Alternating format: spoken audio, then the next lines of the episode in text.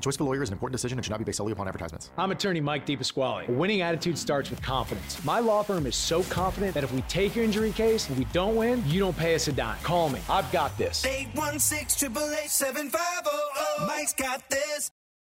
All right, let's go ahead and move on and bring in GoPowerCat.com's Ryan Wallace. And uh, Ryan, uh, interesting week last week. Um, you know, the Miege Aquinas game was doing another podcast with uh, Mick Schaefer. And I, I, was, I was saying it wasn't like I, that Aquinas wasn't ready to play, but Aquinas did not have a full week to get the loss to Rockers out of their system, and they're banged up. And right. and the the most underrated part of Bishop Miege, I think, this year is their defense, and their defense played really well against Aquinas on Friday night. Yeah, I mean that, that's a defense that you know I remember sitting and talking with John Holmes in February when we stopped by Bishop Miege, and I mean he said like you know our offense will will get the headlines, uh, you know, like like it does almost every year. But he was talking about uh, the the pieces that that defense had. Um, you know, Justice Betts kind of leading things in the middle at linebacker, but then up front, um, you know, they've got uh, several kids on the defensive line, and then uh, a really athletic, agile, kind of ball hawking secondary.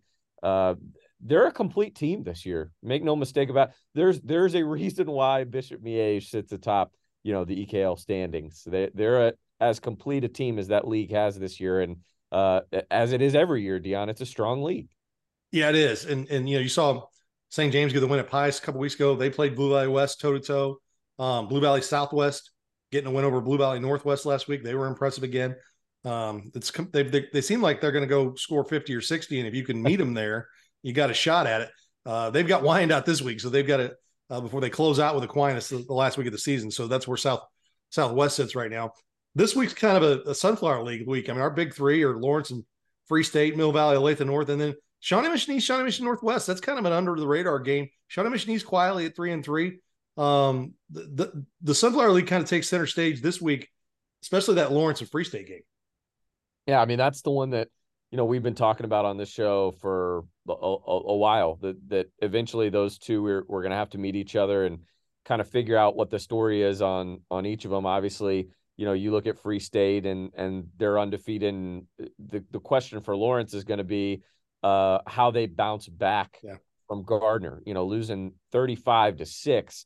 That was a, a humbling one. You know to have it be. I guess it's it's their second loss of the season. Um, you know, after they they fell to Olathe East. But still, that was uh, a much more humbling defeat than what they faced against the Hawks. So uh, this this is a big one for for Lawrence, I think, to see if they can bounce back, and, again, kind of a a big one for Free State to really again. We knew Lawrence was going to have to prove themselves right because again they they had to face Olathe East, they lose, had to face Gardner, they lost. Um, I still am not sure if Free State's really been tested yet, Dion. And so yeah. this is this is the week that I think we'll learn more about the Firebirds than than maybe the Lions. I still think the Lions will be safe, um, regardless of this week. They'll they'll get into six A in the bracket and see what they can do there. But but Free State, I think, has a real shot to assert themselves as uh, a, a serious threat to Gardner in six A East. Ryan, I'm extremely interested in your perspective of the St. James Kapaun matchup this weekend. Well, coach, that's where I'll be. Yes. uh, that is the game that I'm going to. Uh, so I can tell you a lot about it because I'm looking forward to it. Uh, you know, I think I've mentioned on the show uh, previous episode that you know St. James is probably a year or two away. You know, and I'll get some more clarity from Coach Radke hopefully in some pregame conversations with him to come on Friday. But it it sounds like they like some of their underclassmen. Uh, but obviously, you know, this is kind of a, a transitioning year and a building year for them. And this will be uh, a tough matchup for them. Yeah. Uh, Kapaun, Kapaun is uh, is a heck of a program. Uh, I've met with Coach Sharts uh, several times over the last two years. You know, they they had Will Anciaux, who's now at K State, um, a year ago, and so got to know a little bit more about their program last year. And they returned a lot this year, and they'll return a lot next year too. Uh, Amari uh, Elias is maybe one of the more underrated tailbacks in the in the state of Kansas. Uh, if he had kind of a second gear in speed, I think you would see a lot more FBS and FCS offers popping off because he is a physical running back that just destroys contact. Uh, they've got a kid named Kyle Kia who's a junior on defense, and he's uh, one of their more lethal weapons on defense. He's six five, close to 200 pounds, uh, edge rusher that uh, already holds offers from Oklahoma State and Iowa State. So the stock is rising on him. Dion, I mean, guys, we talked about it. I think it was a week or two ago uh, about Kapaun dropping down in classification in the future to 4A.